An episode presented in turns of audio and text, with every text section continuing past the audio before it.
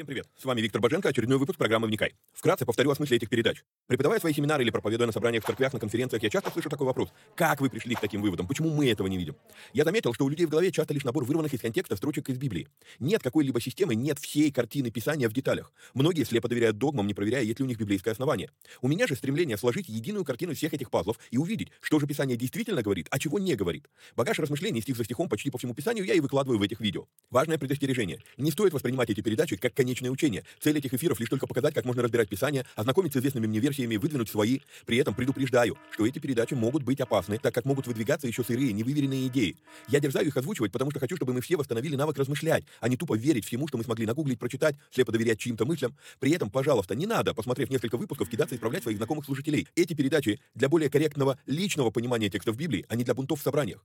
Писание действует через внутреннее преобразование, а не через громкие внешние события. В этих эфирах за беспрекословный авторитет принимаются только шестьдесят шесть книг канона Священного Писания. Второканон, Талмуд и прочие апокрифы мы можем рассматривать и часто рассматриваем, но для меня они лишь мнения, которые имеют право на существование, но не являются гласом с небес. И да, я отдаю себе отчет, что и сами эти передачи тоже по своей сути апокрифичны. Теперь немного технической информации. К сожалению, времена, когда можно было рассчитывать только на Facebook и YouTube, ушли в небытие. Какие-то соцсети запрещают власти, какие-то соцсети сами запрещают нас. YouTube на Западе уже приобрел репутацию видеогулага за навязывание своей повестки и подавление несогласных. И кто знает, что и кто еще надумает запретить нам или запретить нас. Видеогулаг уже дважды уничтожал наши каналы, поэтому мы ведем много разных средств коммуникации с вами.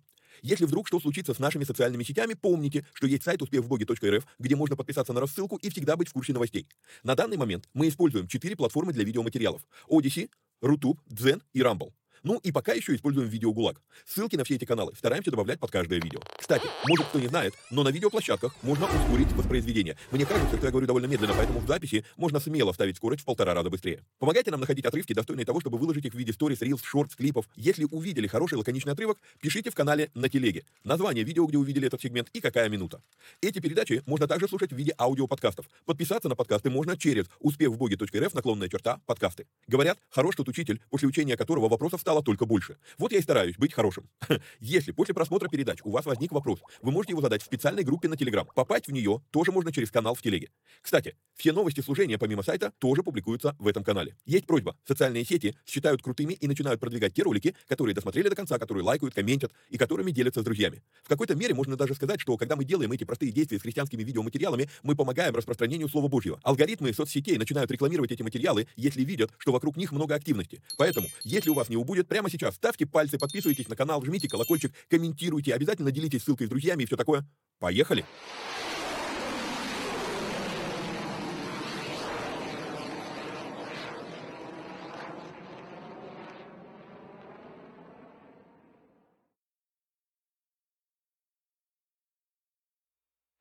Поехали! То в мед. Привет всем отважным вникателям и вникая зависимым. Почему отважным? Ну, потому что смотреть эти эфиры может только отважный человек. а, хорошо, наши обычные объявления. Напоминаю, что если вам нравится то, что мы делаем, у вас есть такая возможность, то нужно поддержать наши усилия по выпуску этих материалов материально. Сделать это можно переводом по номеру телефона плюс семь девятьсот девяносто девять восемьсот тридцать два ноль двести восемьдесят три, если вы находитесь на территории эр эф и у вас работают переводы по номеру телефона. Если вы за пределами Российской Федерации или у вас не работают переводы по номеру телефона, то пишите мне вот в этом телеграм-канале, вот он ку ар код на, на экране, и я предоставлю вам другую инструкцию, как можно это сделать. Мы будем теперь пробовать, как это сделать еще и через сам Телеграм-канал. Оказывается, через Телеграм можно делать переводы, и практически они безграничны со всего мира. Вот. Огромное спасибо тем, кто поддерживает наши эфиры. А также напоминаю, что у нас работает платный канал Боженко ПРЕМИУМ, в котором мы возобновили переводы нашего любимого епископа Тиди, выкладываем там проповеди раз в две недели, полная версия проповеди. Проповеди у него бывают разной длины, от часа до почти двух часов. Вот, а помимо этого, если а, в телеграм-канале Боженко Премиум а, задается какой-то вопрос, то я на этот вопрос отвечаю приоритетно а, и а, более развернуто. здесь же, вот в этих передачах вот, я жду, пока в, нашем, в нашей отдельной группе для вопросов, эта группа теперь у нас мигрировала в телегу, в старых выпусках еще можно увидеть приглашение в Viber, но Viber'ом я уже давно не пользуюсь, вот, в телеге. В этой группе, как это работает, вы заходите в эту группу, пишете вопрос номер, и когда, ну, смотрите, какой номер был у предыдущего вопроса, увидели, какой там номер, задали вопрос, вот, и когда набирается десять вопросов, то я записываю вот такой выпуск. Но сегодня вот решил, увидел, что десять вопросов задали, но что-то то ли я с математикой ошибся, то ли что, получается, что вопросов будет девять. Но ничего, ладно, уж приготовил передачу, пусть будет. Так вот, про Боженко премиум. Значит, там я отвечаю на вопросы приоритетно, не дожидаясь, пока их наберется десять штук. Вот. Попасть в этот канал можно по ссылке успехвбоге.рф, наклонная черта, премиум. Текстовая версия ссылки у вас сейчас а, на экране. Ну и, а, как обычно, говорю, что если вы смотрите нас на Одиссее или на Рамбл, то на этих платформах а, работа с комментариями построена а, таким образом, что не факт, что я увижу ваши комментарии. Вот, а, поэтому, если есть желание что-то прокомментировать так, чтобы я увидел, все-таки лучше делать это в нашем а, телеграм-канале. И опять же, ссылка на телеграм-канал, вот ку ар-код, а чуть позже, а, также внизу, Вот, вот, вот тут вот внизу появится а, ссылка на телеграм-канал. Хорошо, переходим к вашим а, вопросам. Значит, вопросы. Ба-бам. Выглядят они у нас теперь вот таким вот образом. Вот, а, значит, а, первый вопрос, а, он а, висит... С, прошлого, с прошлой еще передачи, но так как Татьяна или Наталья, кто там у нас был, не объяснили, собственно, что хотели задать Наталья, вот, ну, наверное, я все-таки этот вопрос просто удаляю, потому что, ну, я просил сделать пояснение, пояснение не поступило. А, поэтому следующий вопрос. В контексте проповеди, как понимать слова «не до, не до крови подвязались против греха»? Разве наша победа над грехом – это не его воля? И как быть светом, живя во тьме? И разве победа над грехом – это не доброе дело? Часто вижу, как христиане в погоне за добрыми делами пренебрегают безгрешностью, то есть и грех не грех, а если не на добро. По-моему, это уже заобоченный э, кювет. А, ну, я не могу сейчас уже вспомнить, потому что вопрос был задан шестнадцатого ноября, и я не могу сейчас помнить в контексте, какой именно проповеди был задан вопрос, а, поэтому буду смотреть а, вопрос в, есте, в естественном контексте. То есть вы говорите про а, послание к евреям, а, послание к евреям, двенадцатая глава, четвёртый стих. А, как обычно, как я много раз уже повторял, девяносто восемь процентов вопросов исчезнет, и если мы посмотрим на стих в его а, контексте. А в контексте надо смотреть, ну, хотя бы с тридцать второго стиха прошлой главы, одиннадцатой главы. Вот. А, и, кстати, нельзя останавливаться на четвёртом стихе, надо читать, ну, хотя бы до седьмого включительно. Напомню еще раз, когда... Авторы посланий писали послания, не разбивали они их на главы. Это был единый, единый текст. И когда Лангтон разбил а, в каком там, в тринадцатом, в двенадцатом веке разбил а, тексты посланий, тексты Евангелий на главы, то ну, трудно, трудно понять, по какой логике он, он это делал. Вот, скажем, хотя бы так. Итак, зачитаю этот отрывок в контексте.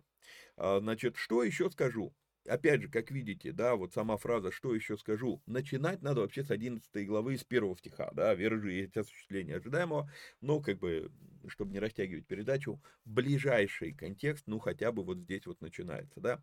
«Что еще скажу? Не достанет мне времени, чтобы повествовать о Гедеоне, о Вараке, о Самсоне, о Иефае, о Давиде, о Самуиле и других пророках, которые верою побеждали царство, творили правду, получали обетование, заграждали уста львов, угашали силу огня, избегали острия меча, укреплялись от немощи, были крепки на войне, прогоняли полки чужих, жены получали умерших своих воскресшими, иные же были замучены не приняв освобождения, дабы получить лучшее воскресение. Другие испытали поругание и побои, а также узы и темницу, были побиваемы камнями, перепиливаемы, подвергаемы пытке, умирали от меча, скитались в милотях, в, кожах, в козьих кожах, терпя недостатки в скорби, озлобления. Те, которых весь мир не был достоин, скитались по пустыням и горам, по пещерам и ущельям земли, и все сии свидетельственные в вере не получили обещанного.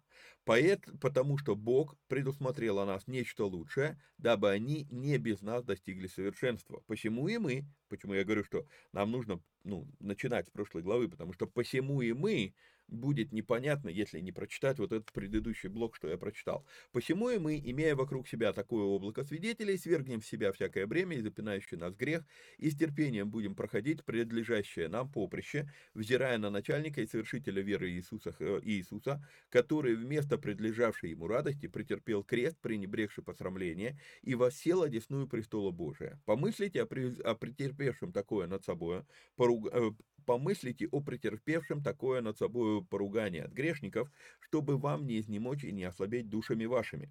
Вы еще не до крови посражались, подвязаясь против греха, и забыли утешение, которое предлагается вам, как сынам, сын мой, не пренебрегая наказания Господня, и не унывай, когда он обличает тебя, ибо кого Господь любит, того наказывает, бьет же всякого сына, которого принимает. Если вы терпите наказание, то Бог поступает с вами, как с сынами, ибо есть ли какой сын, которого бы не наказывал Отец».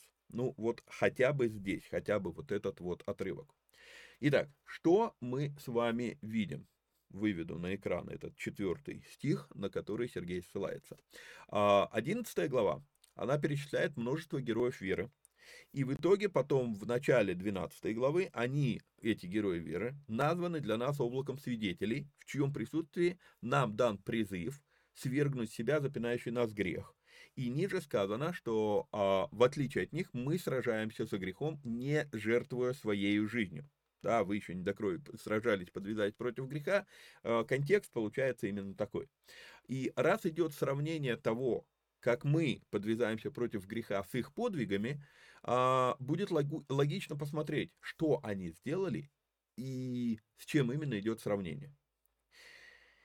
И прежде чем подчеркнуть, что для автора послания к евреям является этим сражением, нужно заявить, чтобы меня опять не стали обвинять в том, чего я не говорил. Я воспринимаю десять заповедей именно как заповеди. Стараюсь их блюсти и всем рекомендую это делать. Я не одобряю блуда, воровства, убийства, в том смысле, в который, который заложен именно в этой заповеди, потому что... Касательно заповеди «не убей», нужно это уточнять. Вот. Однако, если мы посмотрим про контекст, вот здесь вот в послании к евреям, да, то то, о чем говорит автор послания к евреям, он говорит не о том, что нам важно не воровать, а о том, как герои веры стремились исполнить свое призвание, порученное им от Бога. То есть, те самые добродетели, про которые я проповедовал, и что так сильно насторожило Сергея. К сожалению, к сожалению, очень часто мы настолько сфокусированы на том, как бы не поддаться, назову это так, соблазнам или похотям, да, что мы, ну, как бы мы, это, ну, это важно, это полезно, но, но вся проблема упирается в то, что мы не делаем зла не просто для того, чтобы не делать зла, есть какая-то другая цель. И вот поэтому, поэтому, когда я читаю в контексте этот стих, то, собственно, он подтверждает мою позицию, а не оспаривает ее. И напомню, моя позиция, и, скорее всего, именно это вызвало вопрос у Сергея, моя позиция, она диктуется из четвёртой главы книги Деяний, книги Бытие. И сказал Господь Каину, почему ты огорчился, и от чего поникло лицо твое. И вот тут вот то, что я называю формула праведной жизни. Если делаешь доброе, то не поднимаешь ли лица, а если не делаешь доброго, то грех у дверей лежит, и он влечет тебя к себе. Да? Именно поэтому я говорю, что а, если мы будем заниматься добродетелями, делать доброе, да, то у нас не останется сил, у нас не останется времени, у нас не останется внимания, энергии на то, чтобы делать грех. Это то, что Бог показывает Каину. Будешь занят добром, то ну, он просто говорит, если ты, если, ну, ты, занят, ты должен быть занят добром. Это то, зачем я тебя сотворил. Я сотворил человека, чтобы человек уподобился мне. Обсуждали это уже многократно, да? Вот. А, и, а вот если ты не занят добродетелю, тогда грех. Я, вот ключевая вещь. А если не делаешь доброго, то у дверей грех лежит. То есть вот, вот это вот ключевая вещь, которую я а, хочу показать. А, для иллюстрации. Я не говорю, что Авраам безгрешен, однако мы не видим в Библии истории о том, как он, героически веря, сражался, как бы не украсть, или как бы не сблудить, или как бы не сотворить себе кумира, да, запрещающие заповеди из десяти заповедей, а, или, там, или как бы не позавидовать. То есть, может, у него и были эти этапы борьбы в его жизни, но Писание концентрируется не на этом. Да, допустим, Библия говорит о том, что э, Давид сблудил, да, и Библия описывает последствия этого. Однако, если мы посмотрим пропорционально, сколько внимания уделено а, достижениям или добродетелям а, Давида, то мы увидим, что, да, Библия не скрывает, что он где-то вляпался, упоминает об этом, но не это является а, фокусом истории про Давида в Библии. Вот. И не то, как он с этим боролся. А, поэтому, опять же, вот, исходя из того, что я вижу в Бытии четыре семь, я вижу, что нам дан мощнейший рецепт, что добродетель лишает тебя времени на злодеяние, то бишь на грехи. Вот. А с другой стороны, есть еще пара проблем. А, и вот тут вот начинаются сложные вещи. А, потому что первая проблема в данном случае, просто порассуждаем вместе, а что таки является грехом, а что не является грехом. Ну, очень а, конфликтное, а, может быть, понятие. Например, если мы с вами пойдем в Откровение двадцать один восемь, то мы с вами увидим, что убийцы идут в озеро Огненное. Выделил вам это слово. Окей. Никаких, у меня с этим нет проблем.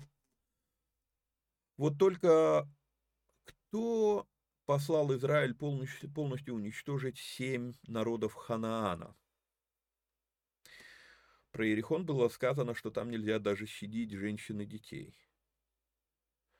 В итоге получается, мы либо должны признать, что изначально был план, что вот то поколение евреев а, в итоге идет в озеро Огненное, да, а, либо начать выкручиваться в стиле, ну, не всякое убийство а, одинаково, вот, ну, надо понимать, про какое убийство говорится в Откровении. Именно поэтому, между прочим, богословы древности были вынуждены сказать, что шестая заповедь из десяти касается исключительно бытовых, бытовых случаев, да, а, потому что, ну, а, сам Бог посылает а, Израиля на захватническую, мы, мы могли бы даже допустить такой термин, оккупационную а, войну а, и даже уничтожение сем, семи народностей.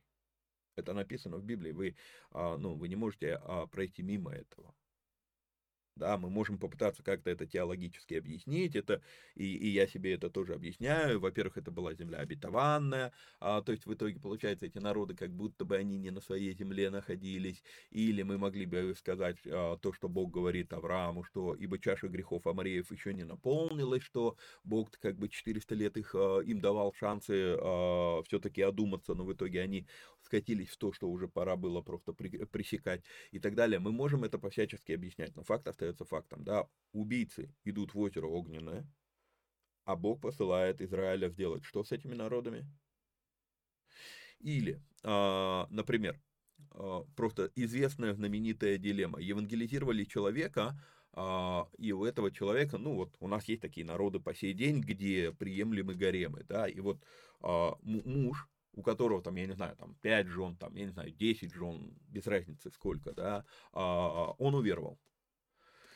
По Писанию жена у него должна быть одна. Кстати, так это на минутку по этому критерию ни Авраам, ни, а, и ни Иаков, ни Самсон, и ни Давид не должны были попасть в одиннадцатую главу посла... э, книги э, Евреям, потому что блудники. Ну да ладно. А, ну, если мы вот хотим просто жестко и черно-бело провести рамки, да, то Писание говорит, что, ну все, Адаму Бог сотворил одну Еву, а не десяток. Вот. Так вот, это отдельная большая тема. Так вот, а, мужчина уверовал, у него есть гарем. Что делать с женами? Распустить их? Они почему должны остаться без мужа? Почему они должны пострадать от того, что он уверовал? Э-э, непонятно. Оставить их? А какой это пример для окружающих людей? Христианин с гаремом, прикольная мысль. Э-э, и, честно вам скажу, я знаком даже с более сложными задачками, с которыми реально в жизни приходится сталкиваться, когда все варианты решения проблемы, вот возникает проблема, да, и все варианты решения проблемы, они будут грехом. Я, я, я просто не то, что оказывался сам в этой ситуации, да, просто ну, присутствовал при разговоре, как один пастор консультировался с другим пастором, что ему делать, и он описывает картину, и я, я прогоняю в голове, ды-ды-ды-ды-ды, и понимаю, что да, все решения будут неэтичными, не, ну, неправильными. Ко всем решениям есть придирка. Вот, поэтому это будет тема для все-таки огромного, ну, отдельного, ну, большая, большая тема греха, это огромная тема, потому что да, даже взять, допустим, систематический справочник христианской богословия Эриксона, Эриксон почти сто страниц уделяет теме, ну, описание темы греха. Вот. А, при том, что в его, вот в этом во всем учебнике едва ли, ну, там чуть больше тысячи страниц. То есть, получается, девять процентов всего материала, что он написал, это о грехе. А, поэтому не стоит нам с вами думать, что если мы сказали вот эти четыре буквы ГРЕЭХ, да, то всем все понятно, о чем речь. Эриксон сто страниц тратит на то, чтобы описать эту дилемму. Вторая проблема. Это мы описали первую проблему. Вторая проблема. Ну, то есть, а, мы с вами видим, во-первых, в Библии, да, а, у некоторых персонажей библейских, то, что мы бы назвали черно-бело грехом. Но вот в чем дело, эти персонажи, они э, где-то даже не получают осуждения за это вообще. Любопытная вещь.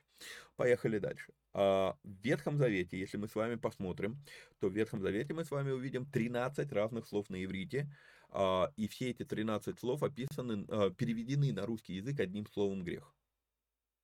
Я очень часто, ну, так как я переводчик, да, то я очень часто говорю об этой языковой проблеме, о том, что облака смыслов одного слова э, в одном языке практически никогда не совпадают с облаками смысла в другом языке. И мы пытаемся перевести, э, ну, буквально вот ну, на, на, на этой неделе в э, премиуме выложил перевод епископа Тиди, да, э, и э, была, была там эта проблема. Э, на английском языке шторм, слово «шторм» применимо к событиям, которые могут быть и на земле, и на море. А ураган, это слово они применяют только к тому, что происходит на земле. Подумайте про русский язык. В русском языке шторм на земле быть не может. Вот ураган может быть и на море, и на земле. Да, то есть еще раз, на английском шторм применимо и на море, и на земле. А на русском языке шторм не применим на земле, он применим только на море. В то же время в английском языке ураган может быть только на земле, а на русском языке ураган – это и, и, и море, и земля. И возникает проблема, потому что на английском языке то, что мы с вами называем ливневка, да, дренажная система сли, сли, слива дождевых вод, на английском языке это storm drain, то есть это дренажная система шторма. Как может быть шторм на земле? Как ты, ну, и, и, и у тебя начинается вот, ну, серьезная проблема. А как можно дренировать, дренажировать море? Потому что у нас слово шторм, оно распространяется только на море. Что такое шторм-дрейн? А, ну, дренажка моря. Понимаете, то есть это, ну, это, это просто одна из, одна из, один из примеров, да. Если я не ошибаюсь, Сергей имеет отношение к прославлению, поэтому приведу пример из этой оперы, да. Если я спрошу человека, умеет ли он играть на клавишных инструментах, и он ответит «да», я готов дать девяносто пять процентов на то, что человек обманул и меня, и себя. Потому что орган тоже относится к клавишным инструментам. Но вы меня извините, тот, кто умеет там на Ямахе два аккорда, три струна, да, вот, или на Роланде, подойдет к органу, и он не сможет на нем играть, потому что там надо еще всю эту систему завести, прежде чем. Это не просто кнопочку щелкнул на корге, и, и все, у тебя все готово. То есть орган это, хотя это тоже клавишный инструмент. Вот. Или возьмем струнные инструменты. Человек, который играет на гитаре, да, может быть, ему не так много разницы, это акустическая гитара или это соло-электричка, да, а, но дай ему басуху в руки, и уже все меняется. И это, это мы говорим про басуху. А если я проговорю про другой струнный инструмент, арфа, а, это все объединено одним словом, струнные, но звучат они по-разному. И, в принципе, это настолько разные инструменты, что просто мама не горюй. А, и даже если посмотреть в сторону клавесина, клавесин это и клавишный инструмент, но это и струнный инструмент одновременно, как, кстати, и рояль. И вот такая же проблема, понимаете, то есть, когда мы пытаемся объединить, одним словом, струнные инструменты, мы пытаемся объединить а, кучу разных инструментов, да, то ну, на них играют по-разному, у них принципы разные, а все это струнные инструменты. Вот такая же проблема, когда мы берем тринадцать разных понятий иврита и переводим их одним словом грех на русский язык. То есть, а это только иврит. А на греческом языке это еще пять слов. Пять слов греческого языка в Библии переведены как грех. Что-то общее между ними всеми есть. Согласен. Точно так же, как общее у всех струнных инструментов, то, что они струны. Струнные, да. Вот. А вот ну, звучание у них разное, принципы игры на, на них разные. Вот. И щипковые, по-моему, струнные называются, которые там гитара, балалайка и так далее, да, вот, а, а то клавишные струнные инструменты, вообще по-другому все, ну, построено. Так вот, каждое из этих слов, если мы присмотримся к нему, они будут чем-то отличаться, они отличаются друг от друга точно так же, как цимбала отличается от цимбалы, это и то, и другое вроде как струнные инструменты. Но принципиально разные. Вот, поэтому а, мог бы еще привести несколько любопытнейших примеров из а, Библии, но, знаете, м- буду откровенен. Есть некоторые истории в Библии, которые я боюсь приводить публично. Они написаны в Библии, но я просто, ну, я иногда намекаю на эти истории, но я не знаю, как люди отреагируют. Поэтому а, хочу сказать такую вещь. Черно-белая матрица «Грех не грех», она нам легче для понимания, но когда ты смотришь, а, на весь контекст Писания, и, б, когда ты смотришь на реальность, то эта матрица ломается. Более того, более того, тот самый стих, с которого мы начинали, да, что вы не до крови подвязались, там речь идет именно как раз, вы, вы не положили свою жизнь на, на алтарь добродетели. Это Иисус это сделал. А вы до этого уровня еще не дошли. Поэтому, когда автор послания к евреям призывает нас двигаться в вере и делать вещи, которые делали герои веры, это еще далеко от того, что им пришлось пройти. Вот какой а, там смысл. Хорошо, идем с вами а, дальше. Значит, а, второй вопрос. Ну, вопрос тут нереально длинный.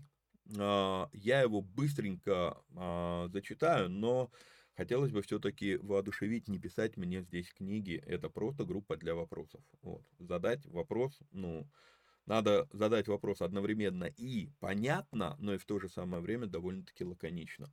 Вот. А, хотелось бы понять, что имеется в виду под словом «халява» в церкви. Даром получили, даром давайте, повелел Иисус своим ученикам. Наши дары, способности, умения, они, они так и называются. Дар, то есть халява. На жаргоне дары должны халявками называться. Так, так в чем проблема отдать даром то, что даром получено? Хотя и в этом есть основная проблема нашей плоти. Она жаждет все продать. Время, даром полученное от Господа, жизнь, за которую и рад бы заплатить, но никто оплаты не принимает, здоровье тоже не купишь, и так далее, и так далее. Короче, все-таки в конце этого вопроса ну, сформулировано, да? Так что же все-таки значат слова «даром получили, даром давайте»? А, я думаю, что кому интересно весь этот вопрос прочитать, вы зайдете в группу, прочитаете, а, а хотя я их удалю, эти вопросы, когда запишу передачу. Ну ладно, неважно тогда. Вот. А, еще раз повторюсь, девяносто восемь процентов вопросов по Писанию исчезает, когда мы открываем это Писание в контексте. Идем с вами в Матфея, десятая глава. Ну, Иисус посылает учеников, дает им власть. Перечисление учеников, пятого стиха.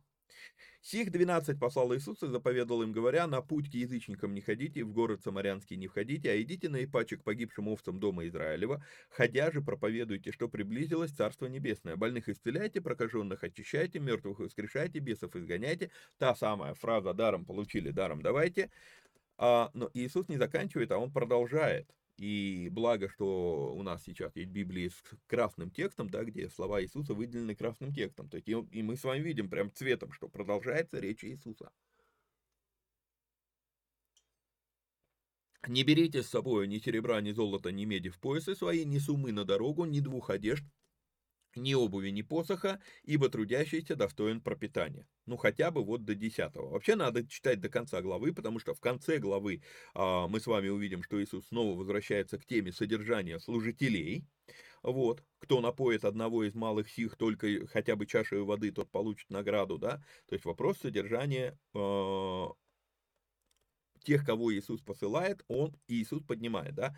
Вот, но дело вот в чем. То, как здесь написано у Матфея, э, и получается, какой-то есть конфликт. Даром получили, даром давайте. И в то же самое время э, трудящийся достоин пропитания. Это единый монолог Иисуса Христа. Это чуть ли не единое предложение. То получается, как, как будто бы конфликт.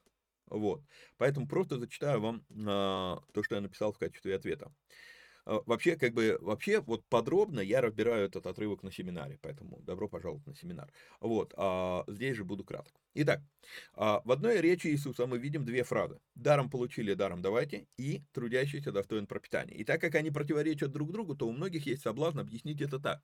Здесь Бог берет на себя заботу о трудящихся на его ниве. А, да и аминь. Потому что все в этом мире вообще его рук дело. Абсолютно все. Однако, если мы посмотрим на фразу «трудящийся достоин пропитания» в другом синоптическом Евангелии, то мы увидим, как ни странно, очень невыгодную нам вещь. А вообще мы, когда встречается в Писании что-то невыгодное для нас, мы любим игнорировать, как будто бы этого нету в Писании. Ну, а когда речь идет про деньги, то это всегда нам невыгодно. Открываем Евангелие от Луки, десятая глава, вернее, скажем так, кажется нам невыгодным. А, с третьего стиха. «Идите, я посылаю вас, как агнцев среди волков, не берите ни мешка, ни сумы, а, ни обуви, и никого на дороге не приветствуйте. В какой дом войдете, сперва поговорите мир дому сему, и если будет там сын мира, то почует на нем, на нем мир ваш, а если нет, то к вам возвратится. В доме же том оставайтесь, ешьте и пейте, что у них есть, ибо», и вот тут идет опять эта фраза, «трудящийся достоин награды за труды свои, не переходите из дома в дом». И если, а, если придете в какой город и примут вас, ешьте, что вам предло, предложат, и исцеляйте находящихся в нем больных, и говорите им, приблизилось к вам Царство, Царство Божие. То есть послание очень похоже. Единственное различие, что у Луки это семьдесят человек были посланы по двое, а у Матфея двенадцать человек были посланы по двое. Отдельная тема, а, в чем тут различие, разбирали это, а, когда проходили согласование. Так вот, как интересно, здесь Иисус говорит, что люди, которым вы служите, вообще должны принять вас к себе в дом, взять на полное содержание. И любопытно, что э, пейте, э, ешьте и пейте, что у них есть, ибо трудящийся достоин, и не переходите из дома в дом. То есть, другими словами, до той поры, пока им есть на что вас содержать, даже не уходите из их дома. А если они отказываются это делать, то тринадцатый стих наступает. «Горе тебе, Хоразин, горе тебе, э, Вифсаида». Э, И, естественно, возникает тогда вопрос, но какой же смысл Иисус вкладывает в слова «даром получили, даром давайте»? У Луки этих слов нет, они есть у Матфея. Я могу предложить только две версии. Евангелие от Матфея записано евреям и написано для евреев.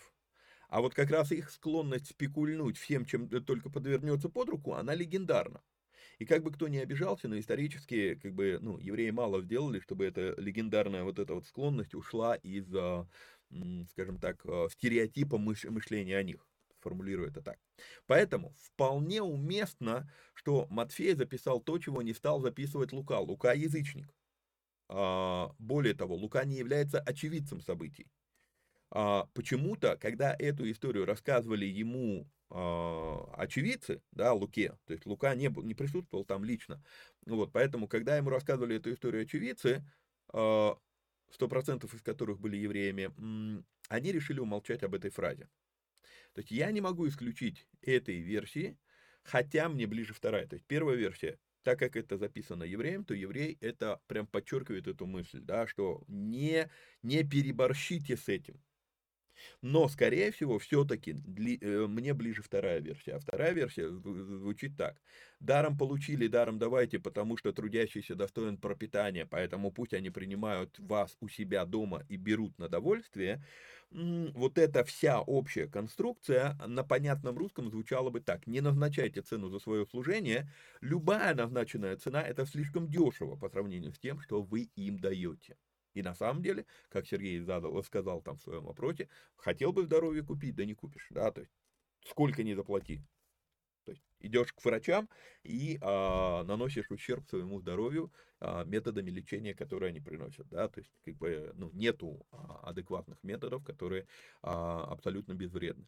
Ну вот, поэтому а, думаю, что вот, это, вот этот вопрос, что значит слова Иисуса «даром получили, даром давайте», я более склонен воспринимать вот именно в ракурсе второй моей версии.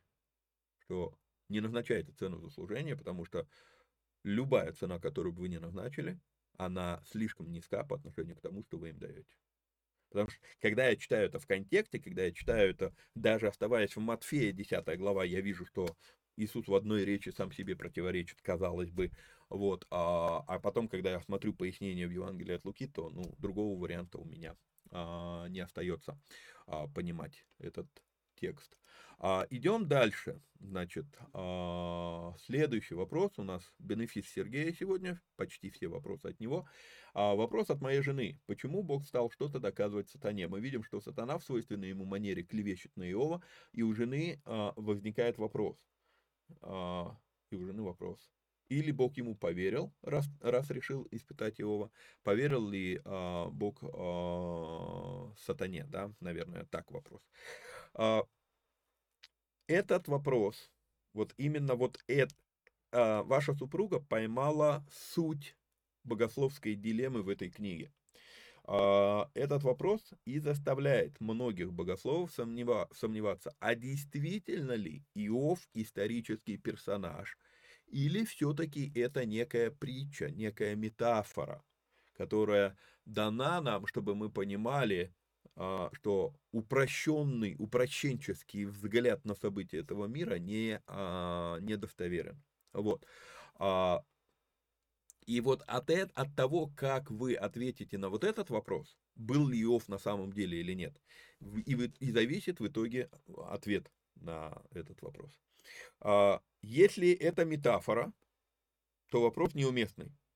Смысл метафоры в другом. Смысл метафоры в то, не в том, что Бог там чего-то доказывает сатану или сатане. Ну, то есть, ну, потому что это метафора. Если мы отвечаем себе на этот вопрос таким образом.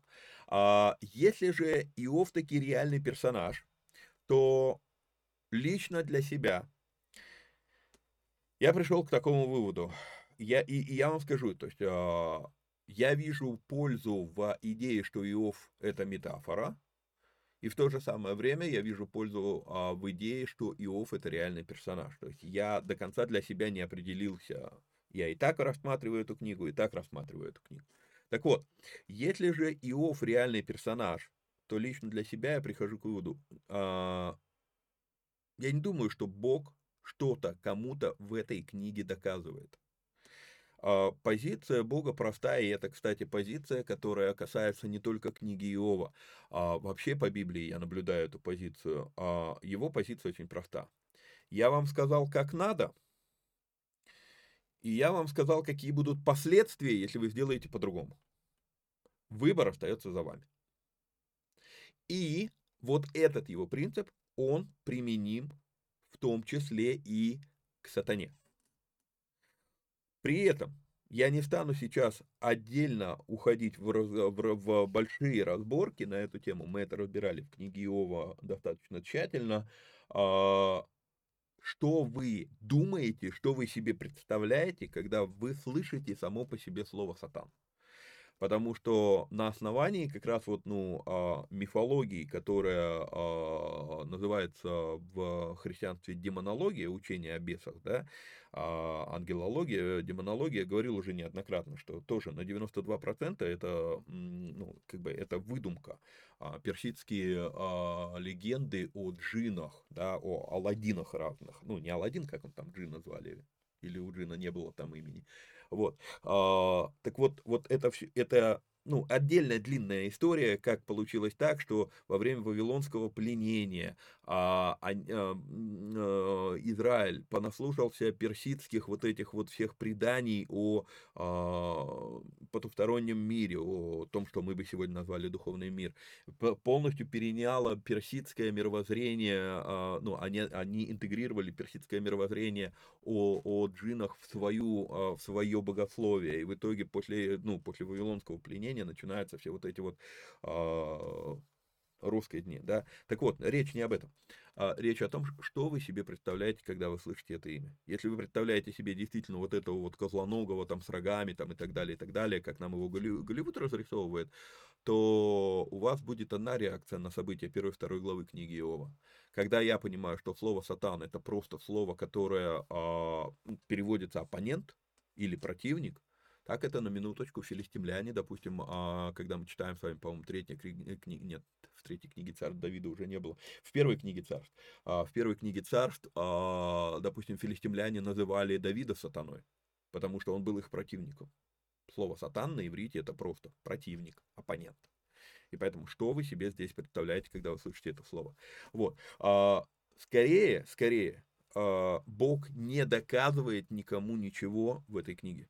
Он просто позволяет оппоненту обломать себе зубы об очень крепкого, как кремень крепкого Иова. Вот и все. Я тебе сказал, какие будут последствия. То есть надо вот так. Если ты поступишь вот так, будут вот такие последствия. Ну, сатан решил поступить вот так. Хорошо? Ну, сделай. Я тебе даю свободу выбора. И дело вот в чем. Я обращал внимание неоднократно на то, что сатан не является основным персонажем книги Иова от слова вообще, потому что первая, вторая глава и больше, даже не то, что вторая глава, после седьмого стиха второй главы мы больше про него вообще не слышим до конца книги. Дальше Иова добивали люди. Отдельно. Пусть повисит. Хорошо. Идем с вами дальше. Следующий вопрос. Как понимать тогда Титу три десять? Кого отвращаться, если это должно быть между нами? А просьба все-таки к Сергею писать вопрос так, чтобы было понятно, о чем речь. Я-то понимаю, о чем речь, но просто чтобы на экране было видно.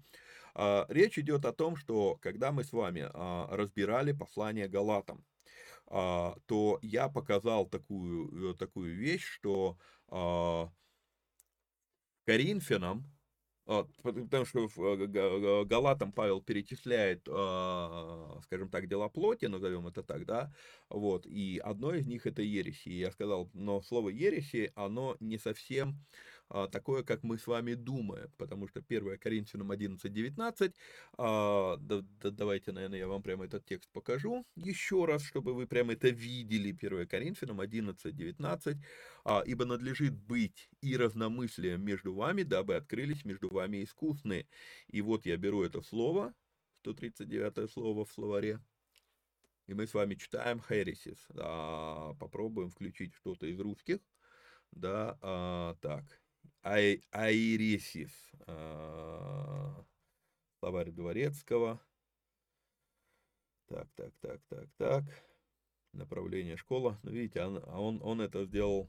А, ай, транслитерация у него тут вообще левая. Так. а, здесь у нас хересис. Эрисис. То есть а, это, ну, все-таки, ну, русский. Вот почему я не люблю пользоваться русскими словарями. Переврут все. Вот, хересис, то есть а, ереси. А, но здесь слово, ну, Павел говорит, что это должно быть между вами, дабы открылись между вами искусные. И когда я это показал, да, то вот возник у Сергея такой вопрос, а как тогда понимать Титу три десять? А, Для меня, для самого, в определенной мере, это по-прежнему дилемма, потому что, с одной стороны, вроде как Павел здесь использует это слово в положительном смысле, а с другой стороны, Павел же пишет Титу это слово в негативном смысле. Но вот что я предлагаю вам сделать. Я предлагаю вам взять использование номера Стронга, то, что у вас сейчас на экране. Так, я сейчас попробую себя выключить. Ой, не приготовил я этот экран. А, сейчас, секундочку. Так, ну, слышать вы меня должны, но видеть вы меня не, не, не будете теперь. Надо будет переделать экран этот. Ну да ладно. А вот, а, значит, смотрите. Мы с вами видим это слово. Слово за номером, сейчас я начну, буду вам мышкой прям показывать. Слово за номером сто тридцать девять, да, хересис. Вот его транслитерация, хересис, фонетическое произношение.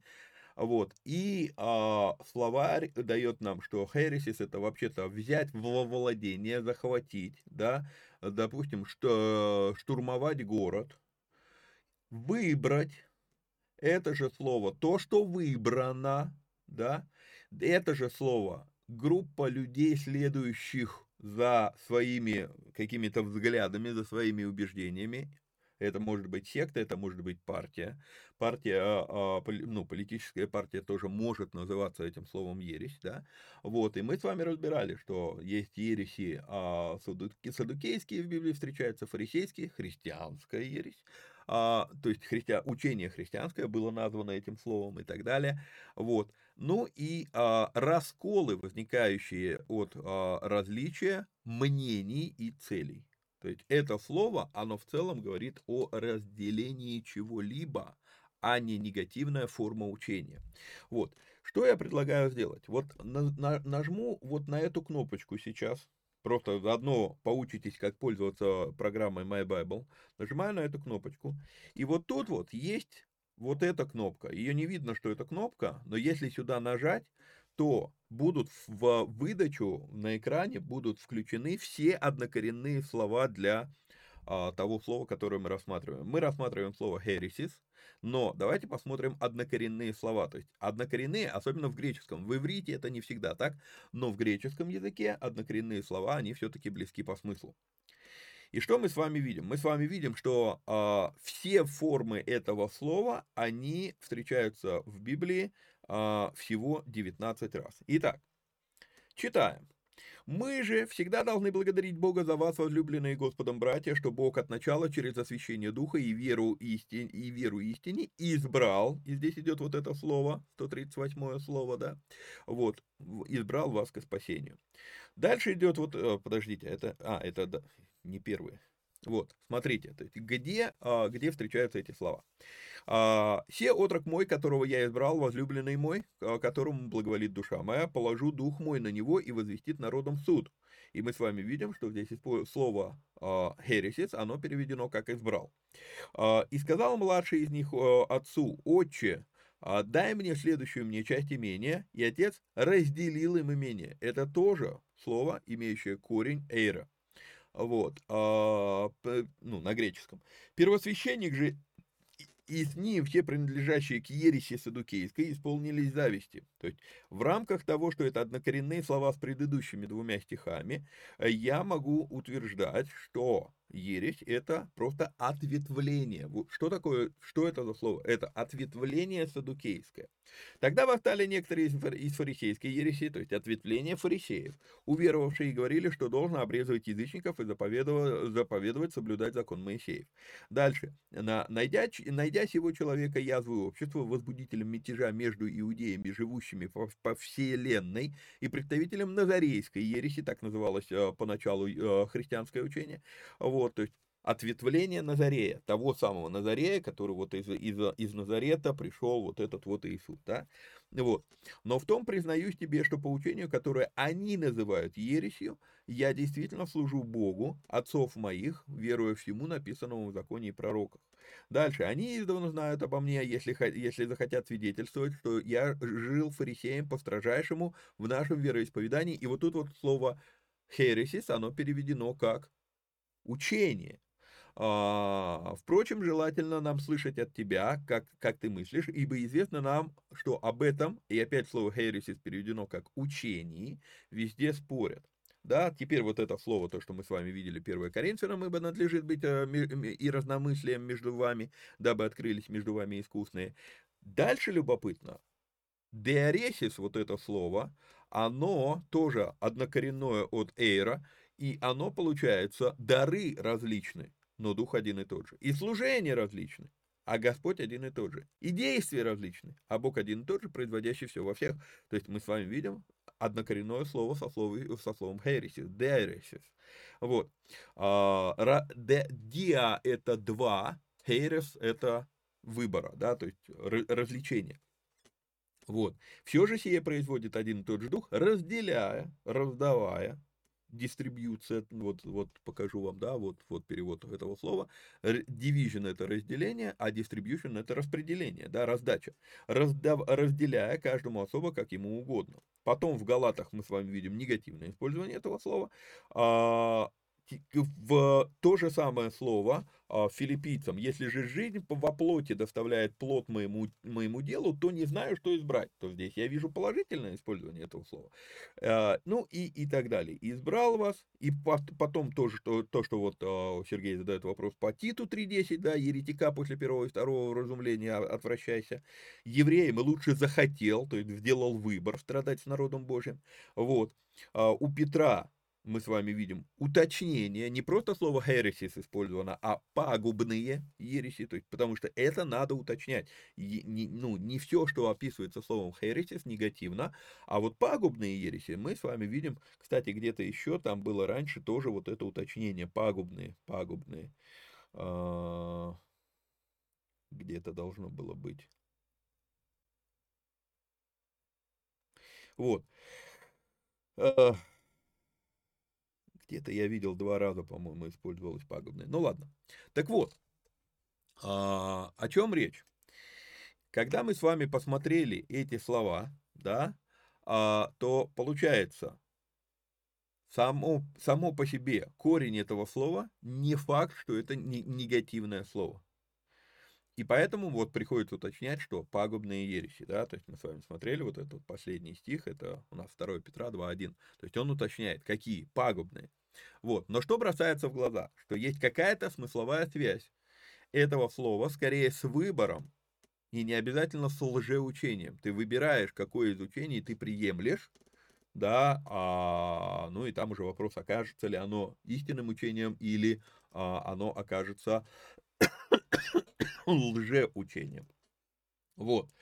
А, буду возвращаться на экран. Вот. Теперь. Вот это мы увидели. То есть, нравится, нравится или не нравится, но само по себе это слово не является негативным. И очень хорошо, очень хорошо его перевели в первое Коринфянам «разномыслия». То есть, вот это вот прям, на мой взгляд, самый точный перевод а, этого слова. Но, но, это не объясняет нам, почему Павел использовал это слово в послании Титу. Еще раз, что там у нас, а, где у нас это Титу три десять, да? А, Тит три десять. Вот. А, как понять, кого же надо отвращаться? Кого Павел здесь называет еретиком? Во-первых, обратите внимание, да, что хересис – это учение, да, а здесь еретик использовано два слова. И если мы, как, что я имею в виду два слова, сейчас покажу. Смотрите, когда вот у вас включены номера Стронга в тексте, то у вас получается, вот здесь вот вы видите слова, ну, сколько слов, да, вот после это одно слово, первого это одно слово, и это одно слово, втор, второго одно слово, вразумление одно слово, отвращайся одно слово. А вот, допустим, здесь слово «что», мы с вами видим, что здесь два слова, сложная словесная конструкция, так называемая, да, и вот еретик это тоже сложная словесная конструкция, и когда я включаю это на оригинале, то я вижу «эретикон антропон», то есть еретически настроенного человека. А так как еретически настроенного человека, а ересь это все-таки, мы с вами видим, что это раз, раз, разделение, раз, раз, то есть человека, настроенного на раскол, скорее, я так думаю. Но вот еще один какой момент, который нам нужно а, здесь увидеть. А, если мы посмотрим, проследим, как Тит появился в Библии, возможно, мы сможем нащупать конец этой нитки и распутать клубок. Тит появляется на сцене в самой гуще событий, связанных с обрезанием язычников. И сам Тит – язычник. И Павел говорит, открывая нам Галатам, то, что мы с вами и проходили, Галатам вторая глава, третий стих.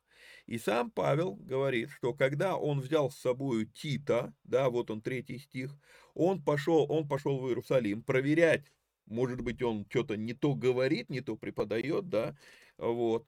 А, и он говорит, что и апостолы в Иерусалиме не принуждали Тита, и здесь конкретно сказано, хотя и Эллина, да, то есть четко подчеркнуто, подчеркнуто нам, что Тит язычник, не принуждали его обрезаться.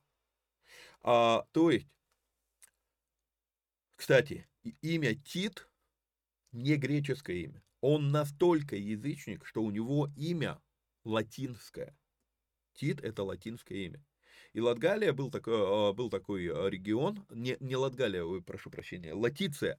А Латиция был такой регион недалеко от Рима. То есть имя, а, ну, тогда латинский язык, он был очень ограничен, он вот был чисто локальным, вот неподалеку от Рима.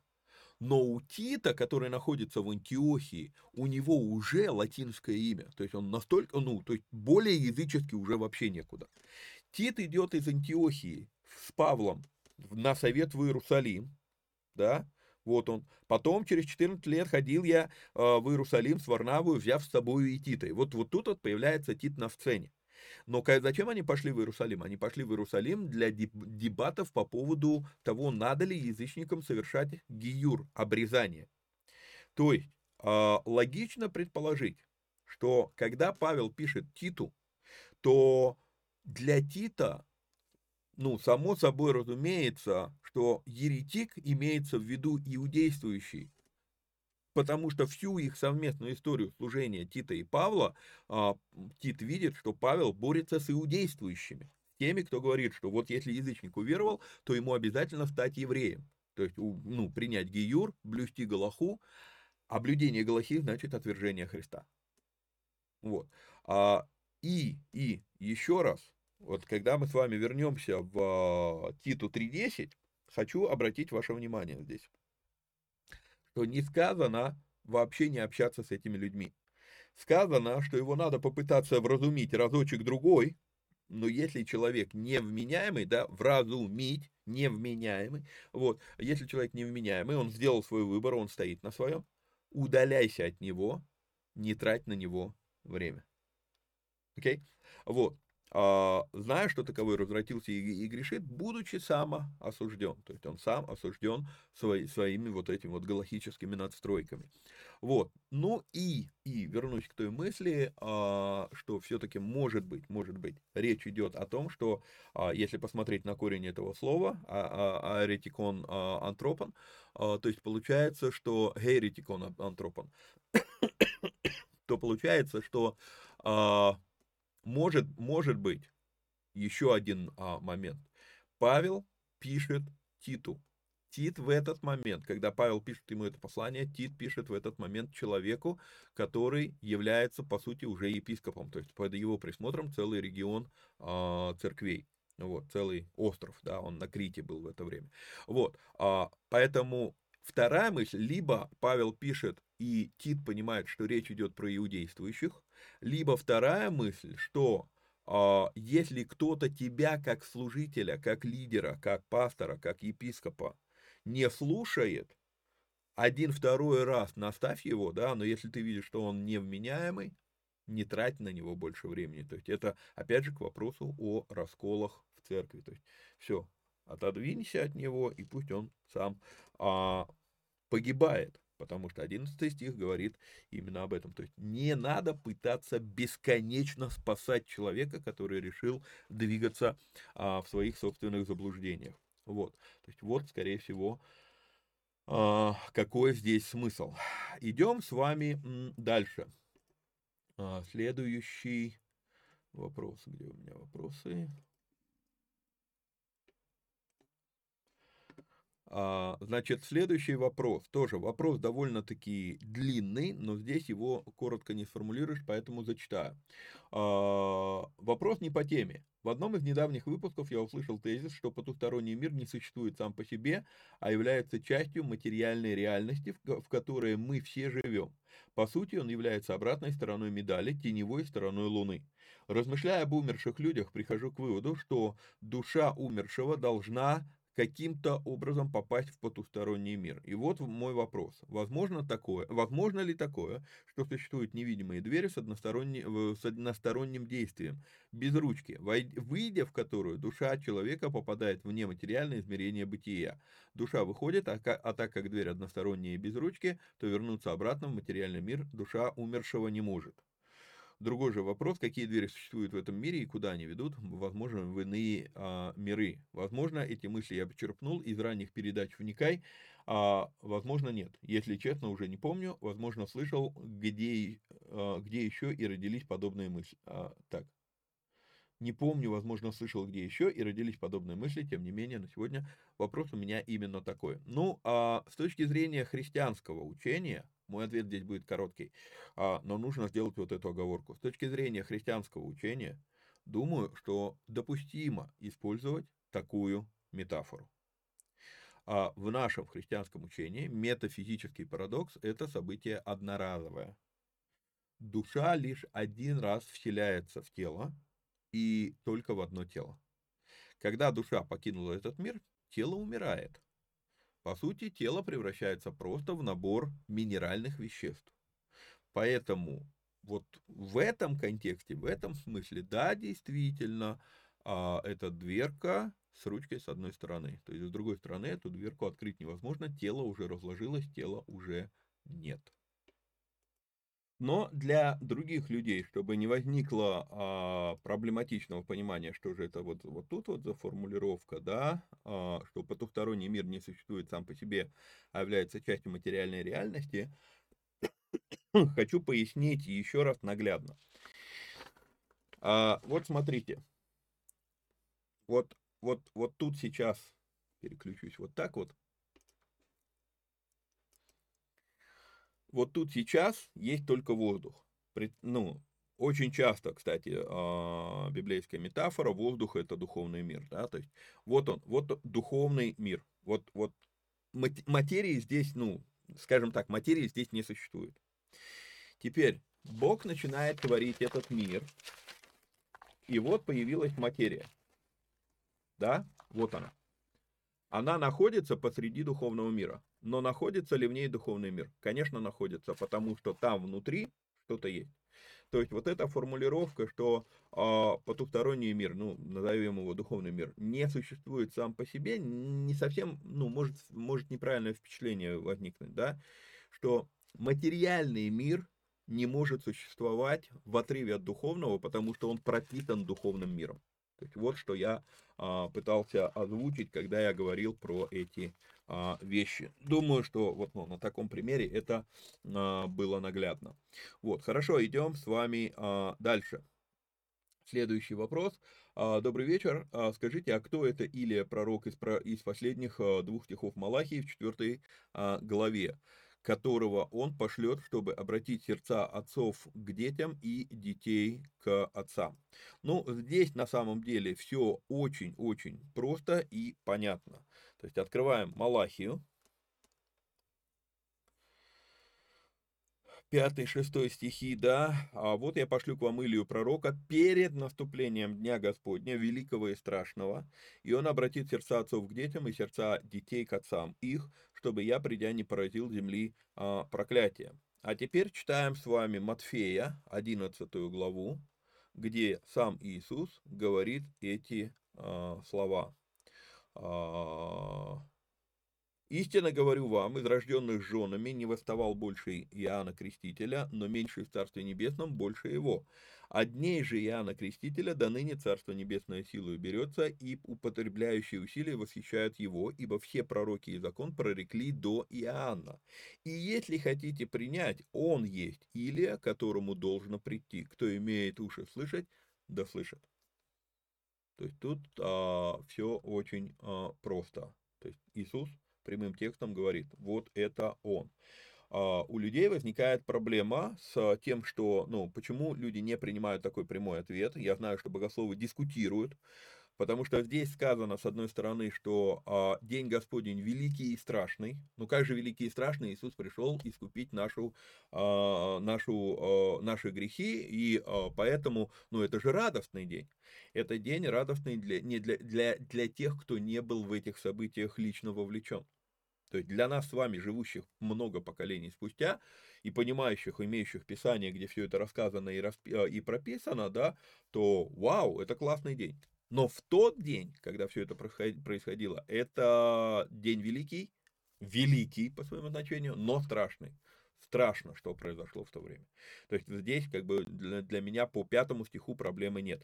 А шестой стих, да, то есть второе возражение, которое выдвигают против а, версии Матфея одиннадцатой главы, а, что, ну, мы не видим, чтобы Иоанн а, обратил сердца а, ну, двух поколений, да, детей к, отцо, к отцам и а, отцов к детям. А, Иоанн говорил о том, что нужно пойти и сотворить плод, достойный покаяния. И одна из граней покаяния – это все-таки восстановление отношений с родителями. А родители, ну, бывают, конечно, и исключительные случаи, но в основном родители всегда очень легко прощают детей. Вот. Кстати, именно на этой логике строится притча о блудном сыне. Отец спокойно принимает своего сына. Вот. А, я вам не показываю... Не показываю Писание, да, ну, собственно, не буду возвращаться, мы уже, мы уже прочитали это Писание, ну, вот, окей, okay. а, собственно, следующий вопрос. Почему Иисус предал, передал попечение своей матери Иоанну при живых братьях? Ведь заповедь «Почтить отца и мать» в Израиле должны исполнить дети. Вот тут вот у меня какая-то странная, странная ситуация, потому что я а, прям реально, не знаю, может, мне это приснилось, но у меня такое впечатление, что я прям где-то на днях отвечал уже на подобный вопрос. Прям вот, не знаю, но, но у себя заметок я нигде найти не смог, где бы я говорил об этом. Ну да ладно. Короче, а, почему Иисус передает попечение своей матери Иоанну, да, а не своим братьям? Ответ на самом деле очень простой. Из всей семьи Иисуса, где Иисус вырос, Мария была единственная, кто в тот момент был у креста. То есть братьев не было рядом. То есть как передать брату, если, ну, которого здесь нет? И поэтому, по сути дела, Иисус передает поручение тому, кто здесь есть. Теперь а здесь вторая грань. Матфея двенадцатая глава, Марка третья глава, Луки восьмая глава. Иисус говорит о том, что для него те, кто исполняют волю пославшего его отца, они для него более братья и сестры, чем братья и сестры по линии родословия, да, по линии матери. Вот. И поэтому, поэтому э, Иоанн, как ученик, для Иисуса более брат, чем его родные братья, которые, судя по всему, за ним не ходили. Да даже если и ходили, дискуссия, ну, для меня все-таки спорная. Иаков из его братьев, наверное, все-таки уверовал до распятия Иисуса Христа, но его нету у подножия креста. То есть здесь момент. Из семьи Иисуса здесь только мать и братьев нету, и из учеников Иисуса есть только Иоанн, никого больше нету. Поэтому, ну, все остальные разбежались, здесь... Здесь все просто. Вот. Идем с вами дальше. Вопрос, о какой такой стране тьмы и тени смертной, стране мрака, где нет устройства, где темно, как сама тьма, говорит Иов. Если он тут не прав, то почему Бог не исправляет его? Действительно ли Бог позволяет заблуждаться Иову, или же Иов все верно говорит? Тоже ответ очень короткий будет и очень простой. Бог, в принципе, во всей книге Иова, Бог, в принципе, не отвечает на вопросы Иова, тем более не отвечает на реплики его друзей. Бог, когда мы с тридцать восьмой главы начнем разбирать его обращение, он просто засыпает Иова вопросами, после которых Иов просто признает, что был неправ. Все. То есть Бог в принципе не разбирается с тем, что они сказали. В этой книге вообще этого а, нет. В Иова сорок два семь, открывал вам это неоднократно, Иов сорок два семь, ключ к пониманию всей этой книги. А, нужно быть внимательным, когда мы это читаем. Бог не говорит, что все, что Иов сказал, было верно. Потому что здесь сказано, что... А, так, а, так, так, так, вы говорили о мне не так верно, как раб мой Иов. Не о том, как устроена эта жизнь, не о том, как устроена загробная жизнь, не о том, как устроен этот мир, не о том, как устроены духовные миры. О Боге Иов говорил более верно, чем его друзья. Только вот, только о Боге. Вот. А о том, как тема загробной жизни здесь вообще никак не рассматривается в этой книге. То есть она, ну, Бог, Бог, Бог ее не обсуждает от слова совсем. То есть это надо а, понимать. Вот. И а, последний на сегодняшний день вопрос. Передача не умещается в час, но все-таки... А, так, ой, что я делаю? А, Вопрос номер десять. Так, при том, как у меня настроен экран, я здесь не могу показать весь этот вопрос. Ну ладно, я его зачитаю. А, ну, он получился девятым. То есть, видать, кто-то вопрос удалил, или я как-то ошибся в математике. Ладно, неважно. А, до сих пор живо интересует такая сложная тема, как евреи организовывали свадьбу. Какой был порядок? Верю, что в этой теме так много откровений об отношениях со Христом. До сих пор надеюсь услышать большой и подробный урок на эту тему. Ну или хотя бы направление, где можно почитать и узнать значение еврейских свадебных традиций. В последнее время много думаю о подружках невесты. Они в Псалме сорок четвёртом упоминаются и в Песне песней. А зачем вообще нужны были подруги невесты? И какой библейский смысл в такой свите? Окей. Okay. Здесь а, буду вынужден разочаровать вас. Сначала давайте расскажу то, что я знаю про еврейскую свадьбу, а, про древнюю, не современную, а древнюю еврейскую свадьбу. Как это должно было выглядеть, и многие места, а, многие вещи у вас встанут на свое место, допустим, из речений Иисуса, а, из того, что, а, ну, как устроена книга Откровения и так далее. В нормальных условиях, в идеальных условиях, браки в Израиле, в настоящем Израиле, не в географическом, а вот в Израиле, который Бог сотворил, да, они были обустроенными браками или по, по согласованию, то есть родители решали брак, а не молодые. И существовала, существовала должность, существовала, суще, ну и по сей день существует такая практика, практика шидуха. Что такое шидух? Шидух — это, мы бы назвали это сваха, да, то есть это некий, некий человек в общине, в синагоге, а, чаще всего это женщина, вот, но нередко эту, эту роль выполняет сам раввин синагоги, вот, которые, задача этого человека, шидуха, вот, задача этого человека общаться со, со, со всеми семьями, где дети подрастают и приближаются к брачному возрасту. Вот, общаться для того, чтобы познакомиться с тем, как, какая культура внутри этой семьи, как живет эта семья, как она обустроена, как, а какие у них взгляды, какие у них мировоззрения. А зачем? Ну, затем, что если у родителей такие мировоззрения, то ну, на девяносто процентов все-таки у детей будут подобные взгляды. Дети осознанно могут с этим не соглашаться, подсознательно все равно выросли в этой культуре, и они все равно несут дальше эту культуру. Ну, там, и изменится эта культура ну, не раньше, чем лет через десять-пятнадцать семейной жизни самостоятельной. Вот. Поэтому, чтобы изна- на изначальном этапе избежать конфликтов, где семьи распадаются, да, там большинство семей подают на развод в первые четыре года. Почему? Ну, потому что не успели еще друг к другу притереться, а вы, вы вышли из разных культур. Вот. Одна, один народ, одна вера, но в каждой семье все равно культуры отличаются. Так вот, есть практика сваха, шидух.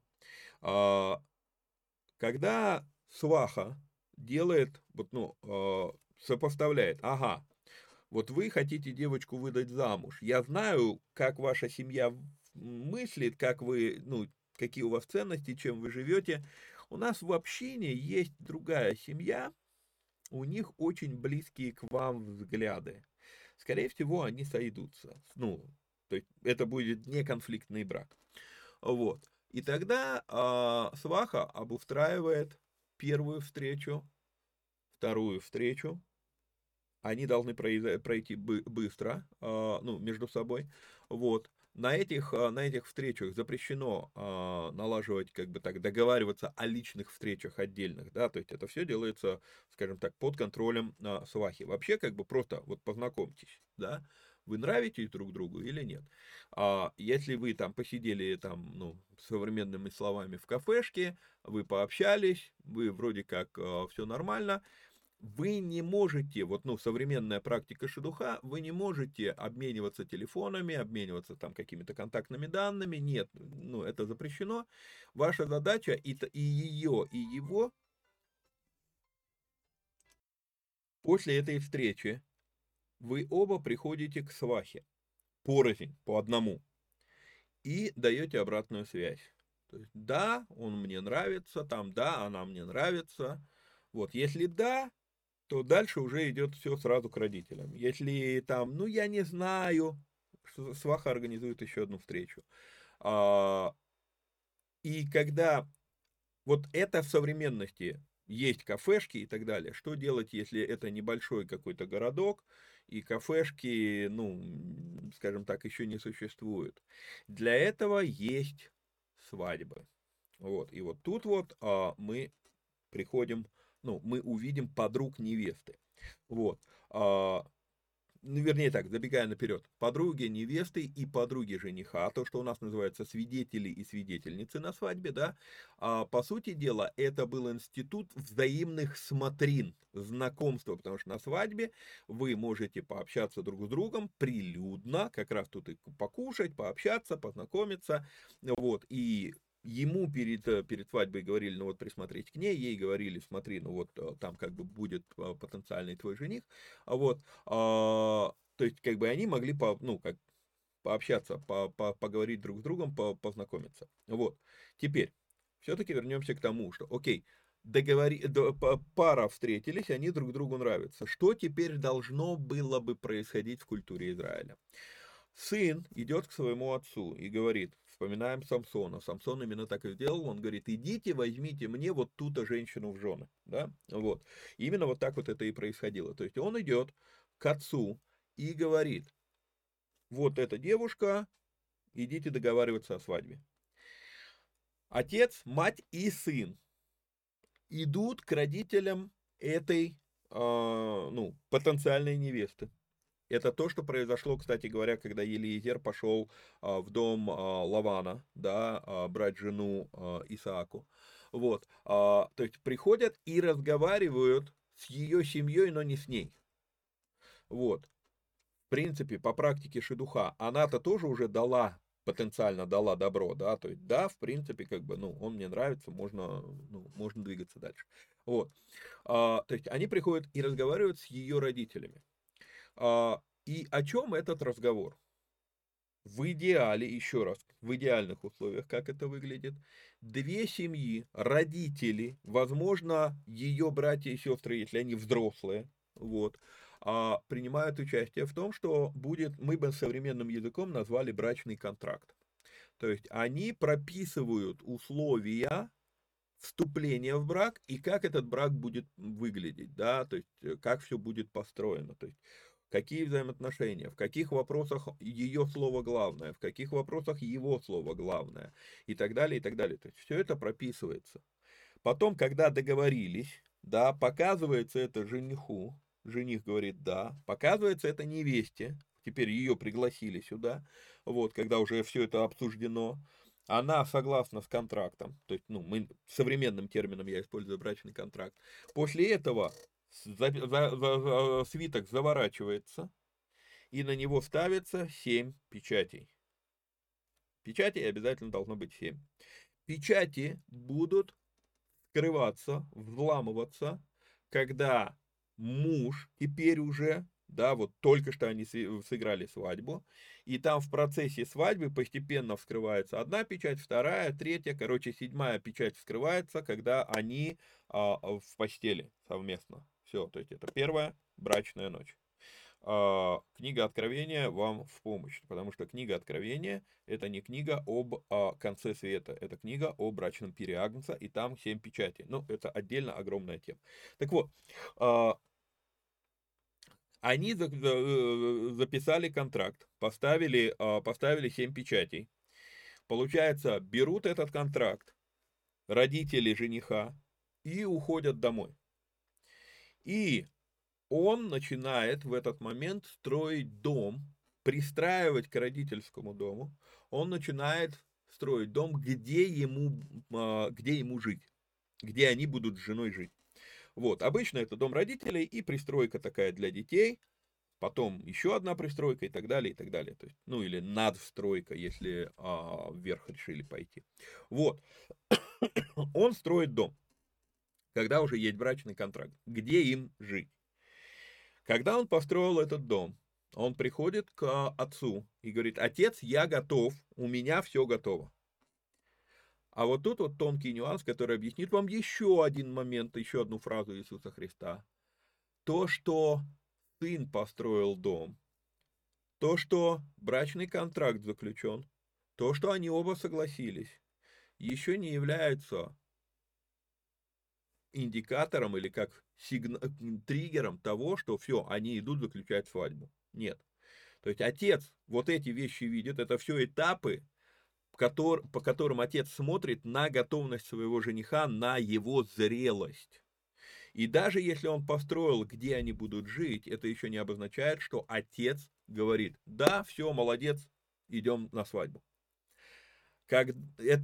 Во-первых, этот дом он может строить год, то есть вот этот процесс, и при этом они в это время не общаются между собой. Вот, а, по крайней мере, современные раввины так говорят. Так вот, а, он, он строит дом, он построил дом, на это могло уйти несколько месяцев, мог уйти год. После этого отец еще может не давать добра пойти, ну, чтобы сын пошел забрать невесту, еще какое-то время. Именно поэтому Иисус говорит, что о дне том не знает никто, даже я, а знает только отец мой. Вот. Кстати, здесь же вот это вот строить, строить э, обитель, да, в доме отца моего обителей много, а если бы было не так, то я сказал бы вам, я иду строить обитель. То есть, в принципе, как бы на тот момент, когда Иисус пришел, э, воплотился на земле, обители уже были построены для свадьбы. Вот. А там большинство людей думают, что он их сейчас строит. Абсурдная мысль вообще сама по себе, но да ладно, когда понимаешь, как устроена вечность. Ладно, отдельная большая тема. Так вот, а потом в какой-то момент отец видит, все, сын готов, и он говорит, идем делать свадьбу. И, допустим, это на разных концах города они живут, или, может быть, он из другого вообще города, да, он берет женихов, э, жи, в смысле, жених берет дружек своих друзей-свидетелей И вот эта вот торжественная процессия, она начинает двигаться в сторону дома невесты. И вот тут вот появляются функции подружек невесты или ее свидетелей. А невеста, она не встречает жениха. Невеста, она прячется от жениха, а есть ее подруги, ее свидетельницы, да, и их задача как раз смотреть, идет ли жених или нет. И это то, о чем идет Евангелие от Матфея, двадцать пятая глава, притча о десяти девах, она как раз об этом, что их задача была смотреть, идет ли жених или нет. Очень часто, очень часто получалось так, что жених приходит поздно и а, уже темно. Вот. А, особенно если он, допустим, из другого города идет, и расстояние между городами в Израиле было, ну, в основном изначально, сейчас-то уже может быть не так, но изначально это было так, что ты утром вышел из своего города, вечером ты куда-то пришел, тебе где-то надо а, переночевать. То есть получается, что вот как раз вот это вот расстояние дневного пути, и там должен быть следующий город. И вот, ну, если они из соседних городов, то получается, он вышел, пока он дошел, как раз уже, ну, начинает темнеть. И вот тут вот друзья жениха и сам жених, они смотрят в ее окно, в дома невесты, и если там на окне стоят светильники, которые горят, то это, это является знаком того, что невеста тебя ждет. Если светильники не горят, то это обозначает, что невеста могла передумать, уже вышла замуж, что угодно еще может происходить, вот. То есть она тебя не ждет. Вот об этом, собственно, об, этом, об этих светильниках, об этом свете и а, говорит Иисус в Матфея двадцать пятая глава.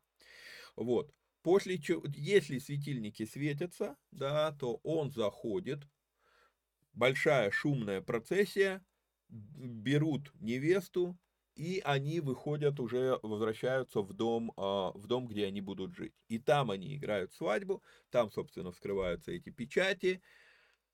Ну вот, вот так вот, без больших подробностей, вот так вот выглядит этот а, ритуал. Теперь, вот, насколько мне известна еврейская свадьба, а, древняя традиция еврейской свадьбы, она происходила таким образом. То есть на следующий день они пока приходят, они на следующий день там гуляют, свадьба. Свадьба могла длиться, в принципе, несколько дней, до недели.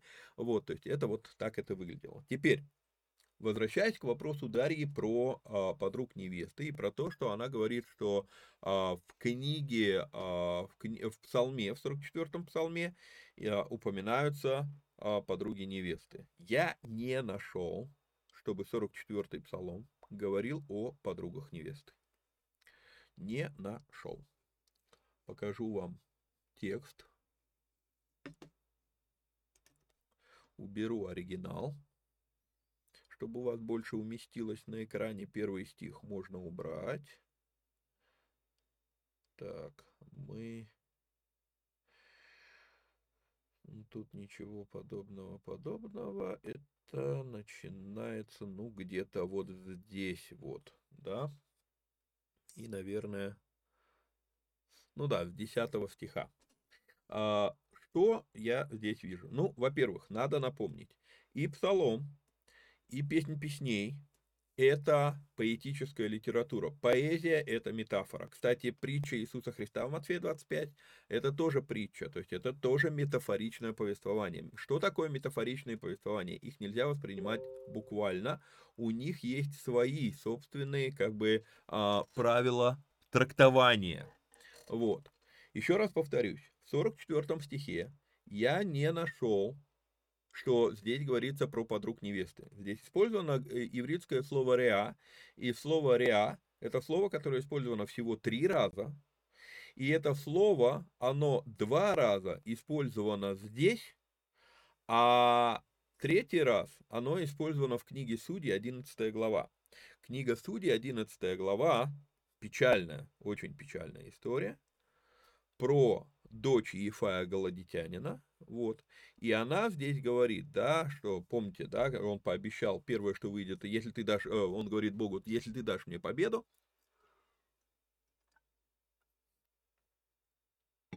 то первое, что встретят меня в воротах моего дома, я принесу тебе в жертву. Вот. Мы обсуждали это, разбирали при разборе книги Судей, повлияло ли это обетование на, ну, это обещание на решение Бога дать им победу, отдельный разговор, вот, но дело в том, что вот оно происходит, да, то есть дай, дай мне оплакать девство мое с подругами моими, вот, и вот это слово «реа». То есть, еще раз, смотрим с вами это слово, оно использовано всего лишь, так, где у меня этот экран, оно использовано всего три раза в Библии, и здесь три раза, видим, и здесь три раза, и мы с вами видим, что это книга Судей, вот, два раза в книге Судей и один раз в Псалме сорок четвёртом, то есть, это достаточно уникальное слово, вот.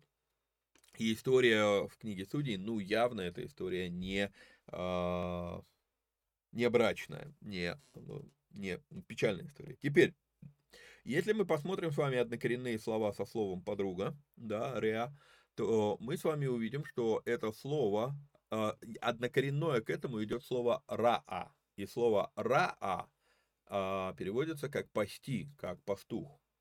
То есть у нас получается, что это нечто проявляющее, ну, это те, кто проявляют какую-то заботу, пекутся, заботятся, то есть вот эти подруги, то есть заботятся друг о друге.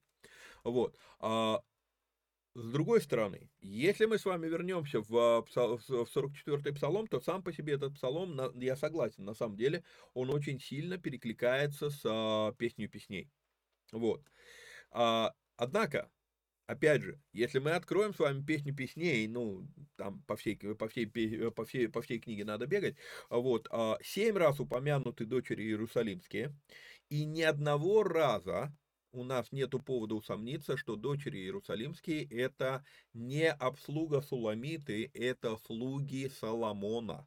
Это прислуга, которая, ухаживала, которая обслуживала храм Соломона, не храм, дворец Соломона, вот, и Суламита, когда приходит туда, она разговаривает с ними, с, местной, с местными слугами, то есть это не подруги Суламиты. Кстати говоря, Суламита, это еще большой вопрос, кто это такая, потому что, если смотреть в оригинале, то Суламита это не имя, а скорее всего это описание места, откуда она приехала. И описание места, откуда она приехала, это, скорее всего, э, как ее звали у нас, э, боже мой, забыл,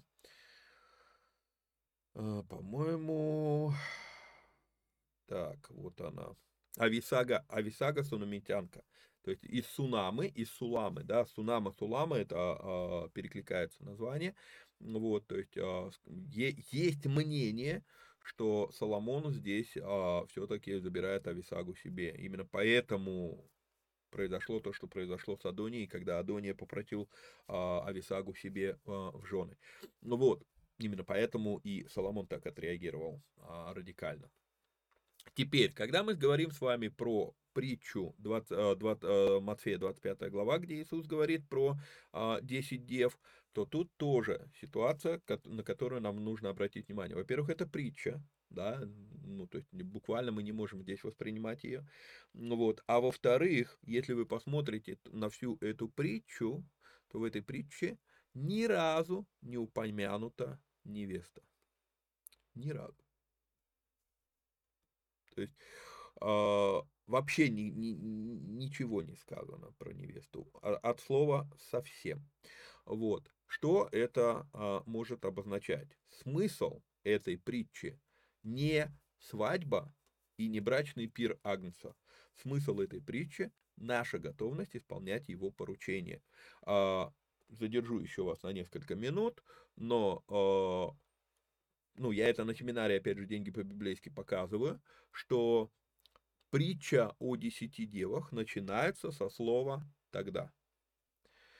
Мы не начинаем разговор со слова «тогда». Опять же, действие архиепископа Кентерберийского, вылетела из головы его фамилия, то, что он разбил на главы, сделано нам, нам в удобство, но с годами, со столетиями это привело к тому, что... Ну, это нам мешает. То есть мы, когда видим глава двадцать пять, мы думаем, что здесь новая история. Но не начинается новая история со слова «тогда». Следовательно, притча о десяти девах поясняет притчу о неверном управителе. Вот. А, притча о неверном управителе, а, она тоже начинается со слова «потому, и вы будьте готовы». То есть это надо... А, да, подождите, вот он. А, так, так, так, так, так.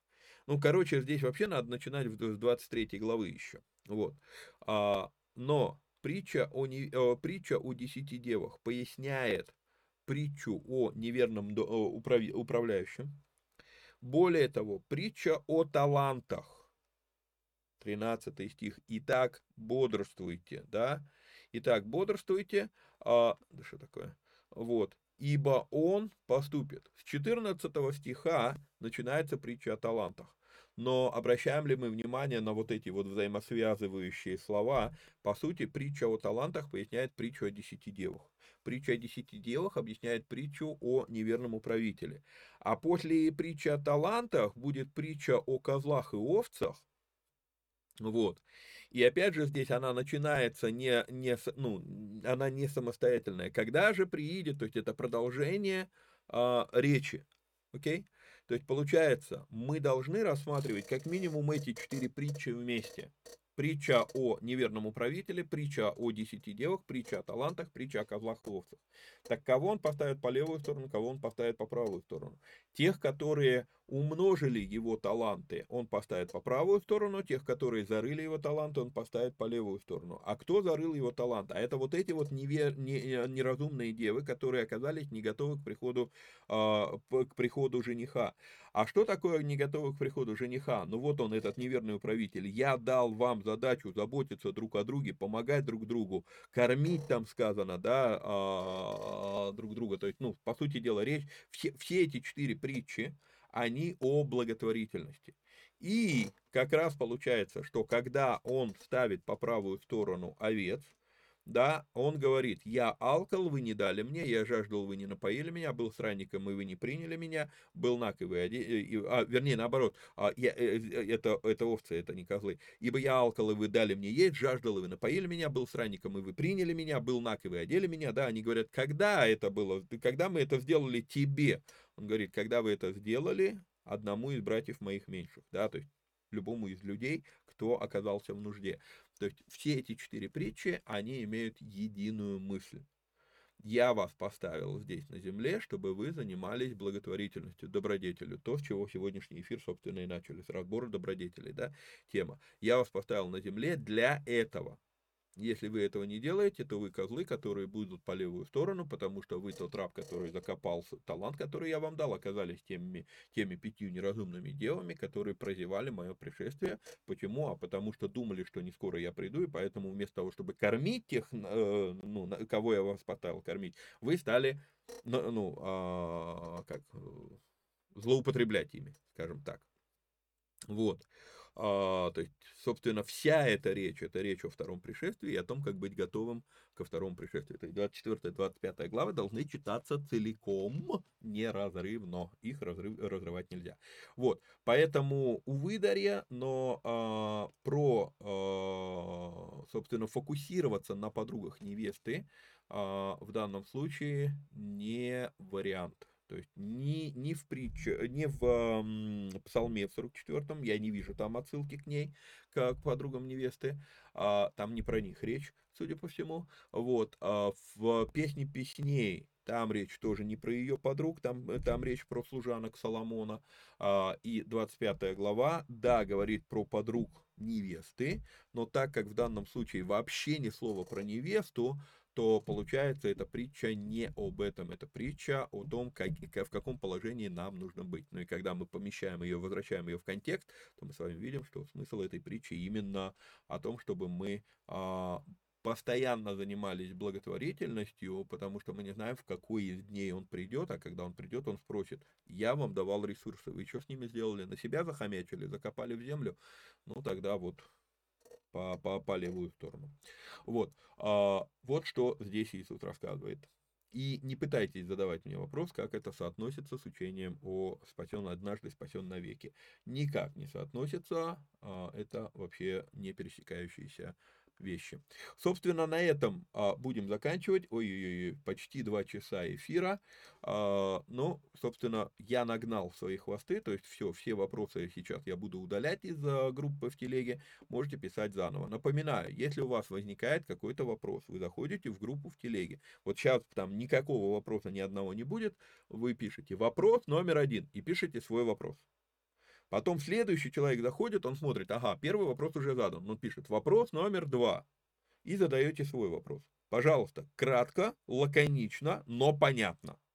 Потому что вот, ну, как бы Сергей задавал вопросы с полуслова. Хорошо, я понимаю, откуда он их берет, эти вопросы, да. А если, ну, не понимаю, то мне придется просто ваши вопросы удалять, потому что, ну, я не знаю вообще, о чем вы спросили. Вот. То есть, ну, вот как у Натальи, то есть вопрос есть, а о чем он не понял, ну, я, я, мне нужны уточнения. Вот, то есть вы заходите, и в этой группе мы ничего не обсуждаем. Эта группа просто, чтобы я мог вот в таких эфирах показывать. Вопрос такой-то, вот так звучит вопрос. Окей? Коротко, лаконично, но понятно. Вот, пишите порядковый номер своего вопроса и сам вопрос. Все. Как только я на этот вопрос ответил, передача вышла, я их удаляю из этой группы. Эта группа должна оставаться постоянно чистой, без каких-то сообщений. И хочу показать вам еще одну вещь. Значит, вот тут вот наверху, где... Сейчас, сейчас, сейчас, сейчас, сейчас, где у меня... Вот тут вот наверху есть закрепленное сообщение. Закрепленное сообщение содержит в себе принципы участия в этой группе. Поэтому, пожалуйста, прежде чем задать вопрос, кликните сюда и посмотрите эти сообщения, ну, эти, эти принципы. Если просто поболтать, если подискутировать, как бы это, ну, у вас вопрос не для эфира, а просто подискутировать, вот тут вот есть ссылка на нашу группу «Болталка». Вот там можно просто... Вы там беседуете, я там практически стараюсь не, не влазить в разговоры, беседуйте сами. Вот, собственно, все. На этом на сегодня мы заканчиваем. До, следующего, до следующей встречи. Вникайте самостоятельно. Напоминаю, что надо прокомментировать, поделиться ссылкой, лайкнуть, подписаться. Все, что надо сделать, сделайте, пожалуйста. Ну и если вы, есть у вас такая возможность, то поддержите эти эфиры материально. Номер телефона у вас на экране. До следующих встреч. Вникайте самостоятельно. Всех вам благ и благословений. Пока-пока.